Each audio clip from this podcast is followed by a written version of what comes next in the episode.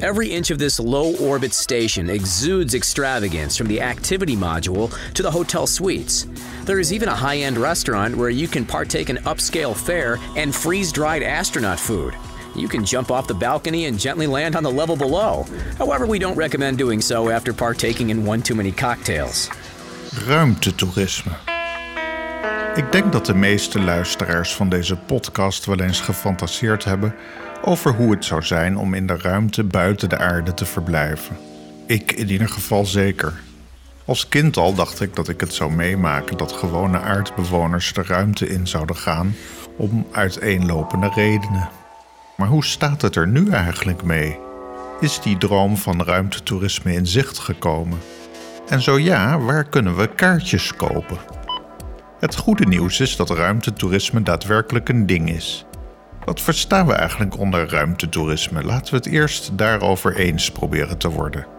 Ik denk dat we ruimtetoerisme kunnen definiëren als menselijke reizen buiten de dampkring voor recreatieve doeleinden. Dat buiten de dampkring is natuurlijk ook nog een vaagheid die we kunnen wegwerken uit onze definitie. De dampkring gaat gradueel over van een plek waar we kunnen ademen naar het bijna vacuüm van de ruimte. Op 100 kilometer boven het aardoppervlak vinden we de denkbeeldige Kármánlijn, de demarcatie tussen hemel en aarde.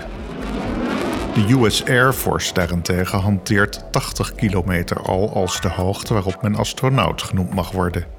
Maar zo laag zal een ruimtehotel zeker niet komen te hangen. Op 80 kilometer hoogte vinden we namelijk dusdanig veel luchtmoleculen dat atmospheric drag een ruimtevaartuig continu zou afremmen. Nee, het binnenkort te verwezenlijken Voyager Space Hotel zal op een hoogte van 1900 kilometer geplaatst worden. Dat is dan weer een stuk hoger dan het International Space Station dat op ongeveer 408 kilometer boven ons aardoppervlak cirkelt.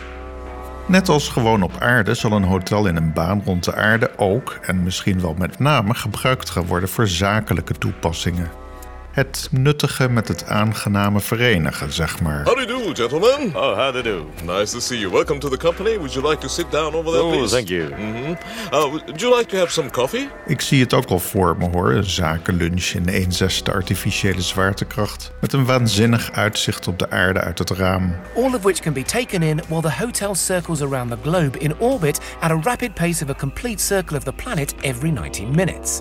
Totaal decadent, dat wel, maar dat geldt natuurlijk wel voor meer dingen in ons leven. Vanaf het jaar 2001 heeft een handjevol steenrijke mensen het voorrecht gehad als ruimtetoerist het International Space Station te bezoeken. De firma die dit mogelijk maakt heet Space Adventures. U kunt vandaag nog hun website bezoeken en uw wensen aangeven. Space Adventures regelt de training en zorgt dat u zo'n 10 dagen in het ISS kunt recreëren. U houdt simpelweg uw creditcard bij de hand. Weet u de CVV-code nog uit uw hoofd? De prijzen voor dit uitje staan niet geadverteerd op de website, maar voor het luttele bedrag van $20 miljoen komt u een heel eind. Ja, maar daar heb je geen last van natuurlijk in space. Bij een dergelijk prijskaartje haakt bijna iedereen af. You have to have money. No, I'm rich man. Dus wat is de kans dat ruimtetoerisme echt een ding wordt, kunnen we ons afvragen. Toch zijn velen daar niet zo somber over. Ook firma's als SpaceX en Boeing richten een deel van hun commerciële pijlen op recreatief gebruik van de ruimte. En zo is er een grote kans dat ruimtetoerisme nog dit decennium een booming business zal worden. Dat we Boeing en SpaceX in één adem noemen is zeker geen toeval. Deze twee firma's maken deel uit van NASA's Commercial Crew Program, een poging van de Verenigde Staten om onafhankelijk van Rusland van en naar het International Space Station te reizen.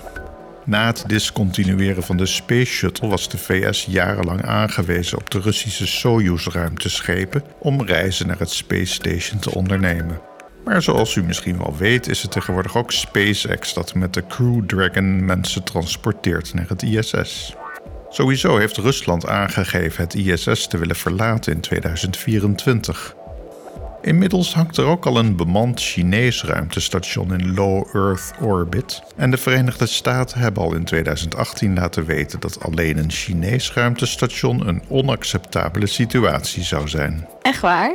vanwege het geopolitieke gezichtsverlies, mocht dat nog niet overduidelijk zijn.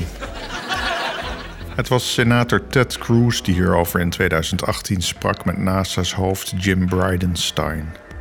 Die Bridenstine gaf aan dat het ISS alleen bestaansrecht zou hebben als commerciële partijen betrokken zouden worden bij het project. Ik denk dat dat op zich wel een goede gedachte was, goed voor het gevoel van saamhorigheid en een extra impuls voor de commerciële ruimtevaart. Los van wat u van Elon Musk of Jeff Bezos vindt, als een van deze miljardairs het met zijn spaarpot voor elkaar krijgt mensen op de maan of op Mars te zetten, dan gaat u toch ook kijken naar de livebeelden van de eerste stap? Het leven zit nou eenmaal vol met dit soort ethische neteligheden. De schaal met bitterballen gaat rond op dat leuke feestje en u bent al 2 wijntjes op weg. Informeert u dan naar het welzijn van het rund dat u gaat verorberen? Of die fantastische nieuwe iPhone 12 Pro Max waarmee uw kiekjes er nog beter uitzien, die gedeeltelijk in elkaar is gezet door iemand die zo weinig verdient dat overwerken de enige optie is om rond te komen. Volgens een voorzichtige schatting van Green America verdient de fabrieksmedewerker in China die uw iPhone in elkaar knutselt omgerekend $1,62 per uur gedurende een werkweek tussen de 84 en 105 uur tijdens piekbelastingen. Bridenstine is trouwens teruggetreden als hoofdadministratie van NASA. Onder president Biden is het oud-astronaut Bill Nelson die de zaken waarneemt voor NASA. Boeing heeft nog wat te kampen met problemen met hun herbruikbare CST-100 capsule om mensen naar het ISS en terug naar huis te brengen. Maar ergens in het contract tussen Boeing en NASA staat wel vermeld dat de CST-100, als deze eindelijk ingezet kan worden, voor toerisme gebruikt zal worden. SpaceX belooft met project Dear Moon ruimtetoeristen op een rondje rond de maan te gaan trakteren, misschien al wel in 2023. En hoe vet het ook zal zijn om als toerist het ISS te bezoeken of rond de maan te vliegen, dit verbleekt toch nog bij een verblijf in het luxe Voyager Space Hotel.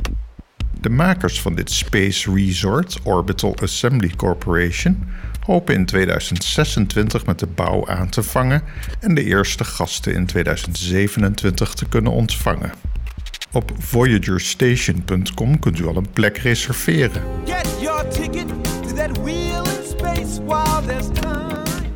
Het Voyager Space Hotel krijgt de vorm van een groot roterend wiel. Een beetje zoals in die beroemde film 2001: A Space Odyssey. Maar als u de kriebels krijgt van het ruimtestation in die film, geen nood. Het Voyager Space Hotel wordt een feest van comfort en luxe. Door het roteren van het wiel ontstaat in de buitenste vertrekken een artificiële zwaartekracht, vergelijkbaar met een verblijf op de maan. Goed nieuws voor mensen die kampen met overgewicht, lijkt me. In het midden van het wiel is deze zwaartekracht juist minder, waardoor er spectaculair gebasketbald kan worden. Zelfs als u nog nooit gesport heeft. Dit is ook de plek waar bevoorradingsschepen af en aan gekoppeld worden. 2 keer per week worden verse waren naar boven gebracht. Ja, want het Voyager Space Hotel heeft een restaurant out of this world. Verse asperges, pancetta ham en kwartel-eitjes in een baan rond de aarde. Een Michelin-sterrenmaaltijd genieten terwijl u lachend uit het raam kijkt naar al die zielepieten daar beneden op het vervuilde aardoppervlak die niet over het vermogen beschikken om dit hotel te bezoeken. En terwijl u op uw laatste model 5G-smartphone naar de collectieve schreeuwen om aandacht van uw waardevolle netwerk van vage bekenden op LinkedIn kijkt, beweegt u zich met het gemak van 1/6 zwaartekracht naar de luxe Skybar voor nog een drankje na uw restaurantbezoek. Dat voelt toch een stuk gemakkelijker dan wanneer u op aarde te veel heeft gegeten, nietwaar?